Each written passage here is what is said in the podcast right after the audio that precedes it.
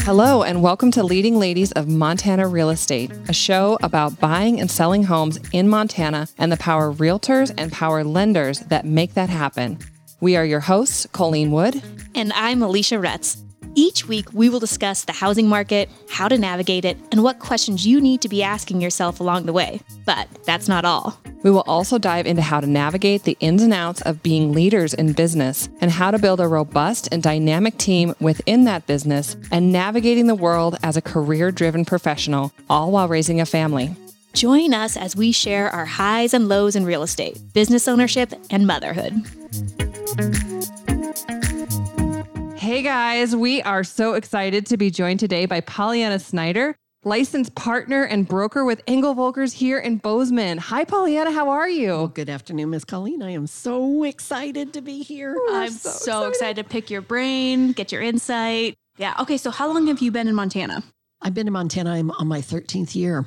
And this is the longest I've ever lived anywhere. My dad was in the military and we moved a lot growing up and going away to college, but this is the longest I've ever lived anywhere. I'm always curious, how did you find Bozeman?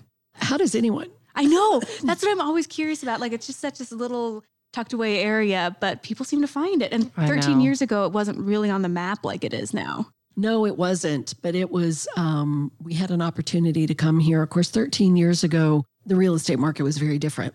Sure. We were well into the middle of the recession. As I always said, you couldn't give a house away with a gold brick. I wanted the gold brick, but oh my Lord, don't give me a house. Right. For free, don't give me a house. Yes. I don't need a house. And at the time when I first moved here, I was actually doing some consulting work with developers. I started real estate in Southern California in the late 90s, worked there for 8 or 9 years, moved to North Carolina for 2 years to work for a developer, moved to Telluride, Colorado for 2 years to work for a developer. And then the real estate market died. Mm-hmm. And had a great opportunity to come to Bozeman, came up to take a look at the town, was enamored with the downtown. My undergraduate degree is in historic preservation, and I was very impressed with how the town had maintained the emphasis that they have on that downtown core. And I saw a lot of possibility. I love being in a small university town as well. Yeah. And there's just a vibrancy to that. And it was a combination of things that brought us here. But ultimately, if I had to sum it up in one thing, and I think it's the same reason why most people move here, it's about quality of life. Yeah. Completely. That's why we moved back. Yeah. I mean, to be able to raise our family here, it's easier. There's good people, there's kindness, there's good schools, and the quality of life is just better here. Yep. I totally agree. Absolutely. Yeah.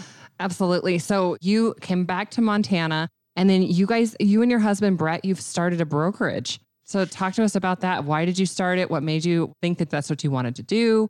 Tell us all about that. Well, at first I didn't start a brokerage. Okay. I did, upon moving to Montana, I did quickly acquire my real estate license. Mm-hmm. I currently hold 3 now. Wow. I used to have a 4th. And I'm a broker in California and in Montana. No, broker in Montana and North Carolina and still an agent in California. And at first I hung my license with a real estate brokerage here in town. Uh-huh. But that was after a couple of years of living here. Because again, I worked more as a consultant with some developers who were buying large developments for pennies on the dollar, understanding that they probably might not sell a piece of real estate for 5-6 years. Wow. We didn't know where the economy was going. Imagine that. Yeah. Yeah. So crazy. So what kind of marketing and sales strategy do you put in play when that's what you're seeing, when that's what the runway's looking like right now? So I kind of focused on that. Really focused on my kiddos. When we moved here, they were 5 and 8. Oh, that's how mine are right now. 5 and 8. Great age. I say all the time, I want to pause time. I love this age so much. It just gets faster and faster. Oh. 17 and 20. Their birthdays are the exact same week, and they're getting ready to flip. Oh my gosh. So they'll be 18 and 21. Oh. I know. I tried binding them. I tried not feeding them. Yeah, right. Yeah. I told my kids that as soon as they're taller than me, which is probably going to be like 6 months, they're grounded for 2 years. That's just kind of keep them. That's it. Tried keeping them in the dark. Yep. It didn't work. So went to work in 2012 for a great local brokerage here. Worked with a couple of brokerages. Started my own. Had a small independent company. What was that called? That was called Montana 406. Oh, yeah. Okay.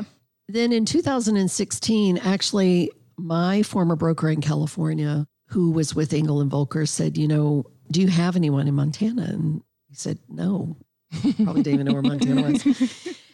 So they started courting us. We started courting them. That was kind of February of 2016. And then we ultimately didn't make the decision until around Thanksgiving of 2016. And I just woke up one day and said, we're going to do it. Having owned a local brokerage, I wanted something not only that was national in flavor, but I wanted something that was truly international. Yeah. And Engel & Völkers was in, I think, 32 countries before the U.S. Whoa. Wowza. And just offer so many things as far as software, marketing, where it's just easier to get that all in one place. Platforms. Yeah. Yeah. And they have a lot of, Stuart Siegel, who started Sotheby's, works for Engel & Völkers, and you have a lot of the best brains that came out of, Realogy as well, who owns a lot of franchises around the country. So they were able to, they didn't have to undo anything. They were able to start from scratch. Wow. And so the platform is exciting for me. Absolutely. That's so great. I hear a lot of realtors talking about needing to have that global presence and how really that really is important. I feel like we have more of a global neighborhood anymore. We don't really have, people are going in and out of all these different countries and traveling a lot more fluidly than they did in the past, and actually owning real estate in multiple countries. So that's super exciting.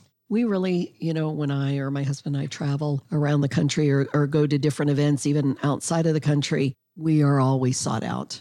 Mm-hmm. And people, it's like, oh, you're those people from Montana. You're those people. Exactly. Yep. Do you live near John Dutton? Yes, I do. Actually, we all do. So we all know a John, minus the killing. But. Yeah. Ultimately. So, Montana is really a major player on the global map right now. Sure. Especially for the luxury stuff, being on the international scene is really, really big. And land. Think about all the places around the country where you can't own more than either the house you're living in, Europe, there's not a lot of land for sale. You don't land. Right. No. I've been surprised at the prices. A 500-year-old home attached to another 500. Yeah. I've been surprised at some of the prices because I've, spent some time on your website and kind of, traveled on out into your website, into some of the international places that just kind of excite me. And I'm surprised how expensive it is. And you're right. The sizes of the land is just not available. Right. So absolutely. The concept of land is still an anomaly associated with, the United States. Yeah. And people want that. Personal property. That's one of those rights that actually is pretty important here in the United States. Yes. So it's exciting. Okay. So you mentioned you work with your husband. Break down how your roles are different and how often you want to kill each other working together. She just looked at her clock. Well, we decided long ago that I was going to stay in sales. And we own 4 shops at Engel & Völkers. We call them a shop because you come in to buy real estate. Oh, I like that. And so we own Bozeman, Big Sky, Livingston, and now Ennis. We're getting ready to open up a new shop there. That's really so smart. Exciting. Very excited. Just down the street from Willie's. Mm-hmm. Oh. That's important. Willie's Distillery. Get your whiskey and your real estate. Get your Bighorn and your honey. Your honey may shine. In fact, my parents live in Virginia, and that was my dad's question. I mean, my father loves Ennis. If he moved out here, I think he'd live in Ennis. And he said, well, so this new location, what is the relationship to the gun store or Willie's? You can throw a rock and probably hit it. You can hit a baseball and hit the other one, but you can throw a rock and hit Willie's. So he's very excited. Well, that's important.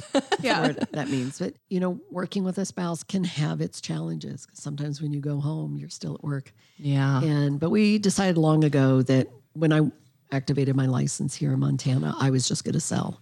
I was going to run the business side of the business. Mm-hmm. I enjoy being with people, putting the puzzle together, figuring out all the nuances. So he runs more of the business. We actually technically do have 2 different office locations. Oh, that's key. That's really nice. Yeah. So you can't do the butt pinches as much in the middle of the day, but then you can do those later at night. Oh, we can't even growl at each other. So, that's important. Yep. Yeah.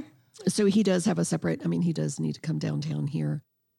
Generally about once a day, but he does spend a lot of time in his other office, which is good. Mm-hmm. That gives us some space. And then sometimes we have to come home and go, okay. Yeah. I'm done. Right. Yeah. Enough. Yeah. Enough. Yeah. I have been solving people's problems all day. Oh my gosh. They don't need any more. That's the same with having little kids and my husband. I feel like I'm always negotiating with somebody. I'm like, can we please just drink your milk or just stop? Just listen for 2 seconds. And they get older and they still negotiate. Oh gosh. Absolutely. Just with them, everyone for like 3 weeks straight. I need a break. Yep. You know, I heard this morning on a podcast that I was listening to about how important it is as leaders and people that are doing all the things that we're doing in the day and people pleasing and talking to people and negotiating and having all those conversations, you know, dealing with any sort of conflict of any kind, like that the people that you allow in your world, you shouldn't allow them to bring you garbage. Because, you know, we give so much, and if people just continue to bring us garbage and more problems to solve, they're not giving us anything. We're giving everything to them and they're never giving anything back. I don't know. I just thought that was an interesting perspective. Some people are just real time sucks and real energy sucks. Energy vampires. And we give so much energy to other people. It's so important for us to preserve what's left for us and for our families. Today, after, 24 years of this, about 80% of my business is by referral. And I intentionally designed it that way. Yeah. It's always what I wanted because I learned early on. I've always wanted to have the sign out in front of my office that, like the kind of the caution or the yield signs, and it has a donkey on it with a big X. And because I realized that when those energy vampires, jackasses refer other jackasses. Absolutely. Yes. So I always have wanted a sign that's, a jackass-free zone. No, absolutely. Your clients, the clients you close are the ones that will breed more clients exactly just like them. So yeah, you have to be real, real careful who you decide who your client is. I always say that in this business, and most people do not understand what we do. They think it's easy. We talk about that a lot. Oh my gosh, you just get to see pretty homes all day. And I'm like... and then celebrate the wins. No, it's exhausting. The pretty homes I see every day could fit into my pinky fingernail. Oh, yeah. But we're always meeting someone at a crossroads. Sure. So it's high finance and it's high emotion. They're getting married, they're getting divorced, they're upsizing, they're downsizing, they're being relocated, they're moving parents into assisted living, settling estates. And so it's... Sure. Very high emotion.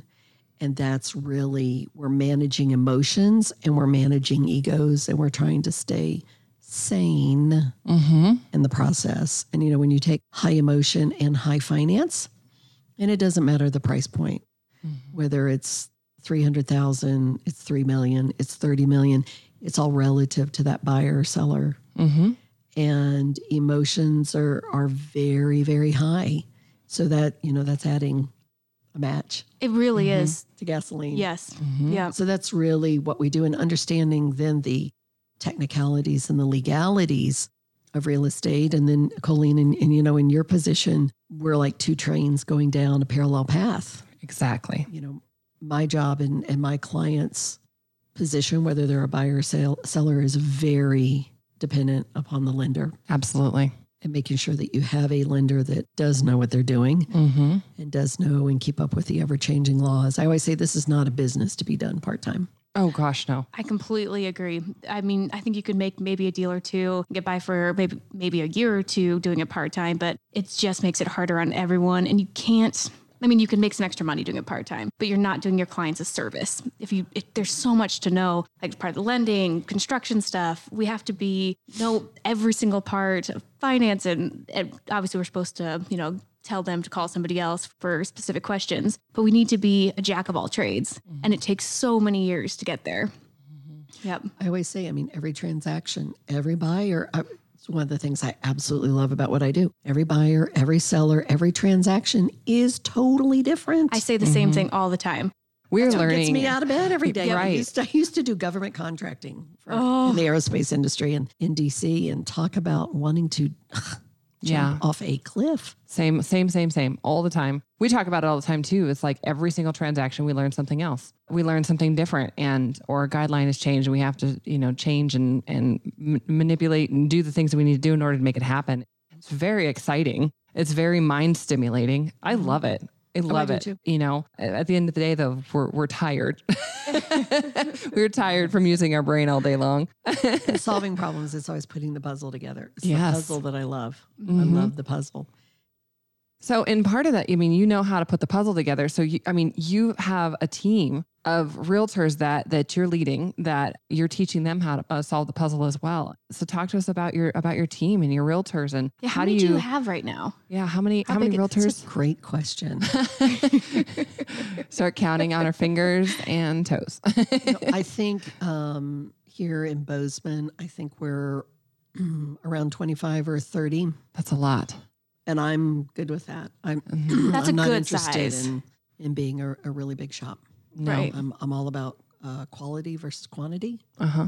You know, we used to have it, you know, you could have a gas station on all four corners and they could all do well. Mm-hmm. I'm not here to be everything to everyone. Yeah. Heck no. That's a big learning thing that people take a long time. People understand that. Yeah. So you're there. That's great. It takes a long time to learn that. Yeah. Not because I used to be that. Mm-hmm. I used to drive all over.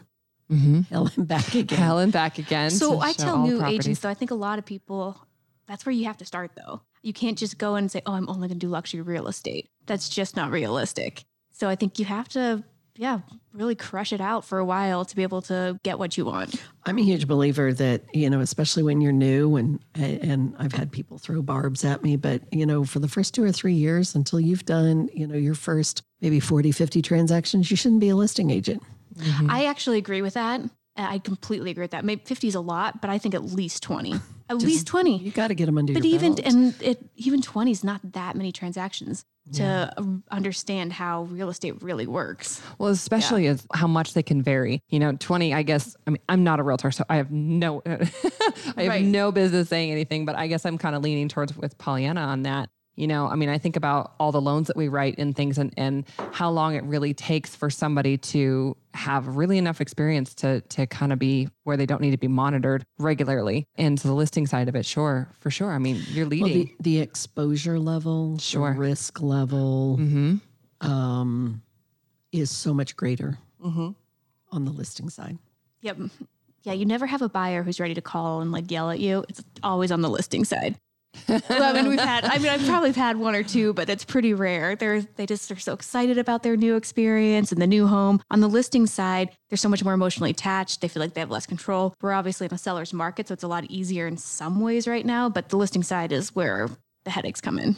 Well, and I would think that the people, you know, they're attaching themselves, you know, from the moment that they get an accepted offer, they're attaching themselves to the paycheck that they're going to receive. And whether that money is attached to another property or it's attached to another investment or something like that, or it's the return on their investment of the property, either way. And if things change, inspection issues come up, or that starts ticking away at that paycheck at the end of the day, it does become very emotional in a different way than it does on the buyer's side. It does.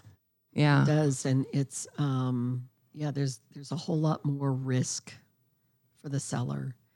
And when I work with other realtors or when I interview them for, you know, our shop, if you're in this business for money, you are in the wrong business. I cannot agree with that more. You can feel it when you're with somebody or a car salesman. Anytime you're being sold and someone's just enjoying their job and they're in the vibe and you're just feeling that, you're way more likely to want to work with them. But when you can feel they're desperate for the sale, you can just feel it. And it feels gross. And people don't want to be sold. They know what they want. Those are usually the people that are in and out. I mean, most realtors are in and out of the business within their first 2 years. Right. Mm-hmm. Even in a strong seller's market. Yeah, this is not a business to be in for the money. Is it a good business? I mean, has it supported my family for 24 years? Absolutely. Mm-hmm. Right. I hope anyone's career can support their family. Right. Or themselves or whomever, but this is definitely not the business to be in. If you're in it for the money, go find something else because it will chew you up and spit you out. I think that's really good advice that new agents cannot hear enough. If you're in it for the money, it's not going to work. Right. Yep. So when you're recruiting new agents into your brokerage, what kind of qualities do you look for in those people? The number one, 97 out of the 100 number one points is character. Yeah. Yeah. It is all about character. Mm-hmm. And we have a great mix of character in our shops right now. It's not about what you've sold. It's all about character. That's awesome. One bad apple. Oh, sure. It's a cancer. Mm-hmm. It is a cancer. Mm-hmm. And a bad apple can be a cancer in your office. It can be a cancer in your shop. It can be a cancer anywhere. And then it breeds cancer with other people. So number one, absolutely, is character. Yeah. I love that. I love that. I completely agree. I mean, it just talks about how the good guy's going to win. The good gal's going to win. I mean, having good character, having integrity, having humility, being able to come in and work hard, do what's expected of you. I mean, those things are the things that are going to win out. And I love that that's what you guys are looking for. You're not just looking for the big producer that comes in with the crappy attitude that makes everybody feel like garbage. Right. You know, I think that when you're a broker and you're shopping for new talent, it would be hard not to be attracted to, you know, the shiny object, which would be that type of person. Next to the jackass free zone. Yes. Next to the jackass free zone is the no drama. No drama. Our industry is so drama. It's that high finance and high emotion. Yeah. Mm-hmm. So don't bring it in. And typically, you know, those folks that have been in the industry a long time, and whether you want to call just their length of time in the industry, they come with a lot of baggage. Mm-hmm. Sure. It's easy to get jaded and pissed off with all the stuff we deal with. It's easy to you see that happening to people where they slowly get meaner and meaner the longer they've been in it. We try to laugh a lot. That's so great. I love that. And we're obviously we wouldn't be doing this if we weren't, if we didn't get a paycheck, we wouldn't be doing this for free. Right. But life is only so we have a short life. So if you're surrounded by bad people, it's not worth it. So if you surround yourself with good people every day, and you are a smaller shop, well, 30 is still pretty big, but that's not, you know, a huge 100 agents. The fact that you're surrounded by good people, that's really what it's all about. I think it would be really challenging to manage all of those personalities, especially all of them being salespeople, which we the three of us know the salespeople we're weirdos. And, and we have a lot of stuff that we drag along, like, you know, personal expectation and, you know, imposter syndrome and all the things that we deal with as salespeople. How do you feel like that is when you have so many personalities in the office? Do they just all meld and you never have any drama ever? No problems? Please say no. Well, I think we've done a fairly good job of gravitating to working with advisors in our shop that don't bring that drama, because we have really tried to weed that out. Yeah. I enjoy being a broker. I enjoy teaching. We have a shop meeting every other week. Every Friday, we try to do it every Friday. We do a level up learning in our shop, and we do it, you know, online on Zoom for our other advisors to be able to run through scenarios and role play and bring in other industry experts to talk about what's going on in the, you know, I'm going to really shout out to you, Colleen, because of some clients that I have in a VA loan we're trying to do. Yeah. And the other agents that these folks had worked with before or had interacted with totally had no clue.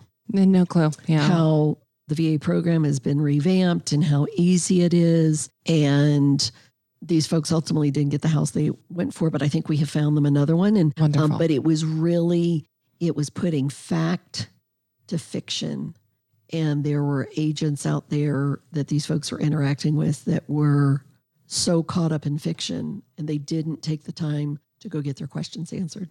And that's such a heartbreak, especially for our veterans out there that have the VA loan eligibility. You know, it's so important for the realtors that are listening out there and any veterans that, you know, that's the greatest service that we can do for our veterans once they've exited the military, is that we allow them to access their benefits. And a VA loan is a part of that. Mm-hmm. And we should be super proud to be able to put veterans into homes, and we should do everything we can to help them use that benefit. Right. So I'm honored to be working with you on it. So, yeah. So characters first, it's doing a lot of training. It's doing a lot of role playing. I had one ask me yesterday, you know, well, let's just do, you know, one of our learning sessions on, you know, different scenarios. I'm like, I got 24 years of scenarios. Where would you like to start? I don't even know where to begin. How about you name one and we'll start there? We don't have enough time in your life to go through all these. But boy, I'll sure try. Yeah. And, you know, I always try to be at the other end of the phone call. You know, I was answering a very seasoned agent. And, you know, we like to role play, or we like to just, there are times when I need to ask somebody a question, just go, okay, I'm scratching my head. I know I'm not looking at this the right way. Right. There's so many different nuances. Mm-hmm. It was actually kind of a lending question. Mm-hmm. It was all about a holdback. And, you know, what folks that move here don't necessarily, I mean, they know it, but they don't understand always the impact of repairs on a home. Yeah. Okay. Half the year there are things that you can't do on the outside of the house. Right. Literally half the year. Yeah, and then we spend the entire other half of the year trying to chase people around to get them done. Right, exactly. Right. So, you know, that was not an issue that we had in Southern California. No. It was a little bit in North Carolina and Colorado, but much more, you know, pronounced here. Absolutely. People are like, weather-related holdback items. And why does replacing the roof have to do with my loan and a holdback? And you know, so going through those scenarios. But can we go through scenarios on my food? Oh my gosh! Oh my gosh! So then, do you hire on many new agents? I know you said character's number one, but are you open to like brand new agents? Because there's so much to teach a new agent, or you try to look for somebody with a few years of experience. I prefer to have someone with experience, unless we can partner you with an experienced advisor. Yeah, I think that education is just. That's how I learned. It's just irreplaceable. Oh. Like, I think of even the folks that are on my team, and it's like you're receiving a college level education while getting paid. Right. And it's always surprising to me how many agents are like, nope, I'm just going to start out by myself and I don't need anybody to teach me anything. Oh my gosh. The agents that have started out as an assistant to somebody and they've had the opportunity to ask the questions and to not feel dumb because you're just the assistant and be able to learn. I mean, what a gift. I would have paid money to be able to follow you around 7 years ago when I moved back. I would have paid to be like, let me follow you and just be a fly on the wall for even a week, right? To just experience that. But if you could do that and really, really learn from somebody, that's the only way I think you can get ahead. And help them write. You know, watch how do they write a contract, because every contract is different. Right, right. And how does it affect, like, I'm going to say, what is it, Wednesday? Even since Monday, so many questions I received, just nuances in a contract on how to write something. Because another saying I also have is, I learned this from my grandmother years ago. She always said, everybody's on their best behavior when you first start dating. It's true. That's perfect. I love your Southern roots. It makes me laugh. So everyone's on their best behavior at the beginning of a transaction. Sure. Understanding what I write in a contract today, if it's going to close at the end of February, what I write today, the ultimate reward, the ultimate sight of what I write takes place at the end of February. And if you don't write it correctly now, that's a long 45 days. Right, right. Yeah, absolutely. Yeah. So you still have major production that you do yourself plus managing everybody. Are you ever going to plan on like stepping that down a little bit? Because that is so much to handle, to do as many transactions as you do and then still be 30 agents that you're working with. Well, my heart is, I love sales and I love teaching sales. Right. I love writing through the scenarios and oh my gosh, I had this come up. Like even at our shop meeting yesterday, I brought up this scenario of the VA loan and how if you don't understand, I remember when I first activated my license in Montana, I went to my broker at the time and I said, okay. And she knew I had a lot of experience in 3 other states. Right. And I said, okay, here's what I need from you. I need you to give me the top 3 lenders you would refer me to, top 3 home inspectors that you would refer me to. And then there were some other referrals, but I know where my bread buttered. I know what the key integral parts of my business are. And I went and I called them and introduced myself to them and said, I need to sit down and talk to you. Oh, it was title companies. Sure. That was another key one. And, here I was, this person moving from out of the area and I had a new license and there were a lot of lenders that didn't want to give me the time of day. That blows my mind. I hear that a lot. Did not want to give me the time of day. And then they did not want to give me their cell phones. And I said, I'm just going to let you know, you're going to regret this conversation. Good for you. I said, our job, we are on when everyone else is off. Wouldn't you be so respected and be like, who is this person who's calling me out of nowhere, who wants to meet with me? They clearly have their stuff together and they're motivated. It is very infrequent that I get a call from a realtor who wants to make some new connections. But when I do, I'm like, oh, they've got it. Oh, I mean, they've got it. And they have great questions. I'm always very careful. Like I don't want to give them like, this is how you do my job kind of like guidelines on everything, because unfortunately guidelines change all day, every day. And what we've learned is that when we are spitting out guidelines to realtors, they take a lot of really great notes. They're good little students. But then they go and they tell their clients that, and then the clients come to us having been educated by the realtor. And then we have to say, you know, actually things are a little different now. And that was current at that point. But then it kind of creates a little blockade. But it's 3 o'clock in the afternoon, and that was noon. Yeah, it's changed since this morning. Right. So, I mean, you know, so I think part of what I try to do with realtors is just to say, you're going to have lots of questions. We're here. We can answer your questions. Please direct any questions you have to us. Let us help. Yeah. I think that that's most important, because a lot of times when I get new realtors that come to talk to us, they come with notepad and paper wanting to write down guidelines. Yep. No, that is not. And that's not, I learned early on that your job is your job and my job is my job. And 100%. I need you to just do what you do. Mm-hmm. I don't need you to do my job and I don't need to do yours. Mm-hmm. But that's why I wanted to understand who the lenders were in town that I could reach. Be the source of the source. On Saturday afternoon at 4 p.m. Yep. Be the source of the source. That I could reach at 2 p.m. on Christmas Eve. Yep. That I could reach at 8:30 at night. Mm-hmm. And when I got we don't give our cell phone and we work from 9 to 5. I'm like, you're just not the lender for me. Yep. Right. Because again, I'm on when everyone else is off. Yeah. And when you're at work doing your job, well, I'm also at work doing my job. Yeah. 24 hours a day, 7 days a week, even on Christmas. So that was a very valuable process. And I was very frank with all of them at the time. I'm not looking to do your job. I just need to know how we're going to communicate and how long have you been doing this and what's been your experience? Because half of my job is dependent upon you. Yeah. Right.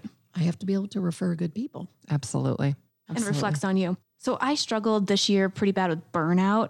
Starting October, I was just done. I've been going 500 million miles an hour. How do you survive burnout? Like, what do you do to not burn out? That's a great question. Are you there? You burned out. You're like, I don't know. I'll tell you in a couple of years. Well, part of that is my job working with really good people. You know, when I first work with a buyer or a seller, yes, they're interviewing me. I'm interviewing them. That is 100%. Such a brilliant place that you find that you've gotten to. I feel like I've just now gotten there, that I can choose not to work with somebody. That's a definite privilege and a place to get to. But what happens is, and I would do it now, because again, you remember that sign with the donkey on it? I am going to get the sign for her.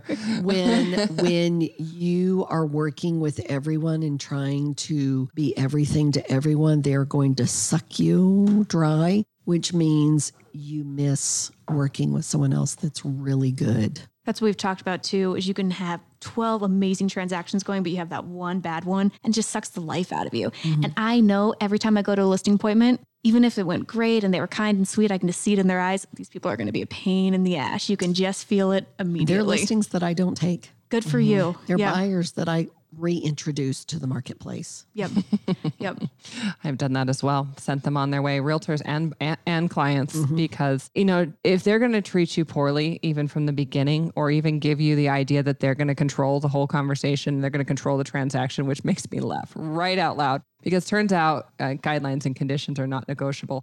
And you can tell from the beginning, because it will be nasty all the way to the tail end. And it's just not fun. My spidey sense is kicked up. Do you remember what my grandmother said? People are always on their best behavior on the first date. When they first start, everyone's on their best behavior when we first start dating. Yes, they are. Yep. Yes, they are. Or they're just like reining in their nastiness, and you can tell. Oh, you can feel it. I've told clients, I've said, you know, it's very clear that we're not going to make you happy. So I'm just going to go ahead and refer you down the street and see if there's someone else that can make you happy, because we're not going to be able to satisfy your requests. Right. Or if there's a realtor who's nasty, I will ask them to take their business elsewhere. Oh, we had a whole podcast about that. We didn't say the name, but... Oh, yeah. If you're nasty and not happening. Because, I mean, it's just like we talked about. I mean, it perpetuates your next business. The bad business is not good. So go back to burnout, though. It's about choosing who you work with. It's about setting expectations up front. It's not trying to be everything to everybody. And it is having that downtime. And that has, now I still work 24/7. Right. I mean, God gave us 24 hours a day. And, you know, as your children get older, I have children that are still, they're away at school playing sports and very involved in the baseball and softball and hockey communities here in Bozeman and the state of Montana. I mean, I've written lots of offers, made lots of phone calls between here and Kalispell. I know exactly where my phone's going to drop, where I'm not going to get internet service, what I can do online now, while someone else is driving, of course. Of course. And we need a chauffeur. You know, what I can do, it was a real revelation one day. My son and I had gone to a baseball tournament near Memorial Day out in Western Washington. We were driving back and they went to the championship. They won the game. We left late. Of course, we lost an hour coming back from Washington and by Missoula. I mean, I was blind. I was so exhausted. And so we actually pulled into the hotel that we stay at all the time in Missoula. And my husband and daughter had just checked out that morning. I think they just gave us the room that they had. And I looked at them and they're like, "Oh, Mrs. Snyder, welcome back." And I'm like, "Look, I just need a room for about 5 hours. I got to get back on the road. I got to get him back to school." Pollyanna staying in hotels you pay for by the hour. Well, yeah. I just need an hourly rate. I won't even shower. We'll sleep in the same bed. We won't. And we were both so exhausted. Well, the next morning, get up and driving from Missoula to Bozeman, I was on the phone nonstop the whole time. Yeah. Pulled up to the high school and my son looked at me and he said, "I think you just did a whole day's worth of work." Mm-hmm. From Missoula, just back to Bozeman. I said, "Well, hurry up, get out of the car, get back to the office." Yep. Get out. But you seem to really balance that so well, though. I mean, we see you everywhere doing and not only work things, but you're doing family things and you're present for your kids and you seem to do it so easily. How do you, I mean, I know you have all the years of experience, but I mean, I ran into you last night and she was on her way home to go cook dinner. I had to go to the grocery store first. She went to the grocery store and then she cooked dinner. I'm like, how did that work out? Because if I was cooking, we'd be eating chips and salsa. Yeah, well, same. We could have done that. We did finish the brie that was in the fridge. But that, I don't know. Either one of my parents had a hot meal on the table every night. So. And I'm an empty nester right now, so it's just two of us. So I still have not mastered, though. We have a lot of leftovers. I'm just not a leftover fan. Mm-hmm. And so for probably the next 3 or 4 nights, we've got leftovers. But it's a challenge. Mm-hmm. Yeah. Well, you seem to do it very well. And there's a lot of snoring on the couch by 9 o'clock last night. Absolutely. Absolutely. I barely make it till 8 o'clock. No, but your kids are so well adjusted and they're very aware that you're there for them and that you love them. And it's obvious that you and Brett tag team that in a really classy way. It's like, some days I love them and some days he loves them. Some days it's just not my day. But I mean, you guys are both there for them and it's just so cool. So that's awesome. Well, that was really important. We're in a different time now than, say, for instance, when our parents went to work. My dad was in the military and my mom was a dental hygienist and they had so much time off each year. Right. I think she had 2 weeks a year. And that was it. I could have never supported my children in their sports if that's the position that I held and the job and the career that I had. That was one of the things that was that was such a catalyst for change for me as well, because I remember one year I was working for a lender, but I wasn't in charge of my own schedule and I had a certain amount of PTO. And I remember wrote in that year, he was getting the ear infections in the beginning of the year and it was the middle of February and I had used all of my PTO. And it was such a depressing place to be. And it was scary, I had used it all on ear infections that he was fine. He just had a little low grade fever and he couldn't be in daycare. And I remember thinking, I have got to do something different. And I mean, if I took one more day, I was on the line for getting fired and I will never be in that position ever again, ever. Right. So there are many offers that I've written on vacation, on the beach. Yep. Again, on the road to Missoula, Helena, Kalispell, Whitefish, Glasgow. And I like putting that together. Okay. Like, do I have cell service here? Yeah. I mean, you just get to know where, okay, I got to get this much done right here because I'm going to run out of cell coverage. Absolutely. I can't. And I do look forward to those spots, though. Oh, my gosh. She's lingering. My phone doesn't work. I can't possibly call you back. She's on the side of the road. Taking a nap. Yep. Yeah. So it's just managing that. But yes, I do work 7 days a week. Mm-hmm. Right. Now, I may go sit and watch a baseball game or hockey game and go back to the hotel and work. I think it takes a certain type of personality to be able to do it. I know a lot of people in my life would not be able to not have that time. That's, I'm off now. And I feel like that takes someone who can handle a lot, where like, okay, my brain can turn off for 20 minutes. Yeah, it might be 1 o'clock in the afternoon on a Monday, but I have 20 minutes now where I can just be me and veg out on the couch. But, you know, at 8 o'clock Monday night, I might be working. And it really does take a certain personality. It does. And you've just got to, it takes a certain personality, and you got to realize there are benefits to that and, you know, embrace it. But there are many mornings I wake up at 3:30 in the morning going, yeah, I got to do this. Oh, we should have coffee then. We should have coffee then, because I'm up too. Yeah, that checklist you're constantly going through. Got to do this, this. You know, I think so. You know, when you're in the industry that we're in, both sides of it, you know, every single thing that we do, whether we're sending an email or sending a text or responding to a voicemail or writing we're writing a contract or, you know, structuring a loan application, every ounce of that is positive for us. You know, every phone call that I make is going to get me and my family farther down the line. And there's very few industries that give you such a direct correlation from your work to your benefit. Completely. And, you know, a lot of people that just have an 8 to 5 and they work for somebody else, they're like, doesn't make a difference. It doesn't make a difference. If you work those extra hours. Exactly. It's just not the same. But right. For us, it's a direct correlation. Every hour extra you work, you will feel a difference. Absolutely. Yep. Absolutely. And we live in an area with a lot of self-employed people that are just wired that way. And that's great. And again, that going back to where I began this diatribe was,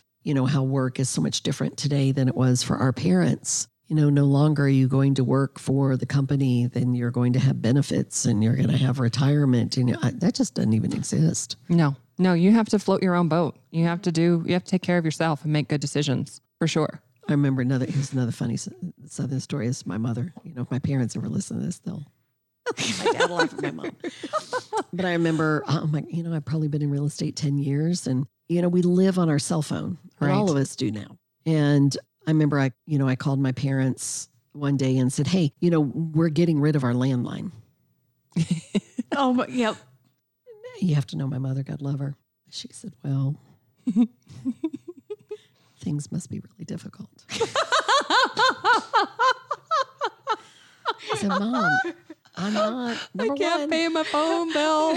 I'm not at home. And 2, I'm just not at home. If you're going to reach me, just call me. My cell phone. We're throwing money. We don't need it.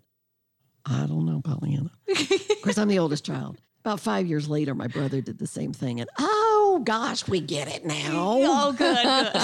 I'll never forget. We had a landline in our house, and we were sitting there one night and we were home having dinner, and we heard a ringing. And we're like, what is that? Nobody knew what it was. And I'm like following. I'm like, oh my gosh, that's what the phone sounds like. Right. And I thought at that point, that was the time to let it go. It's okay. It can be gone. I didn't know what my phone number was. Shoot, it was no point in having that. I've been trying for years. They do have a cell phone, which they barely know how to use. And then they have a landline. I'm like, why don't you just take your landline number and just get another cell phone? And you each have a cell phone. Oh. I might as well propose that they were sacrificing small rabbits. That is just heresy. My brother's like, well, I'm glad you suggested it. He goes, I'd love it if they did it because, you know, they got to go home and check their messages. Oh, my gosh. The answering machine. Remember, you go home and the answering machine, and you're like looking for the light to be flashing if anybody cared to call you. Yep. Literally like, anybody? Nope. No calls. Please don't call me. Thank you. It's really fun. Thank you for joining us today. Tune in next week for another episode of Leading Ladies of Montana Real Estate.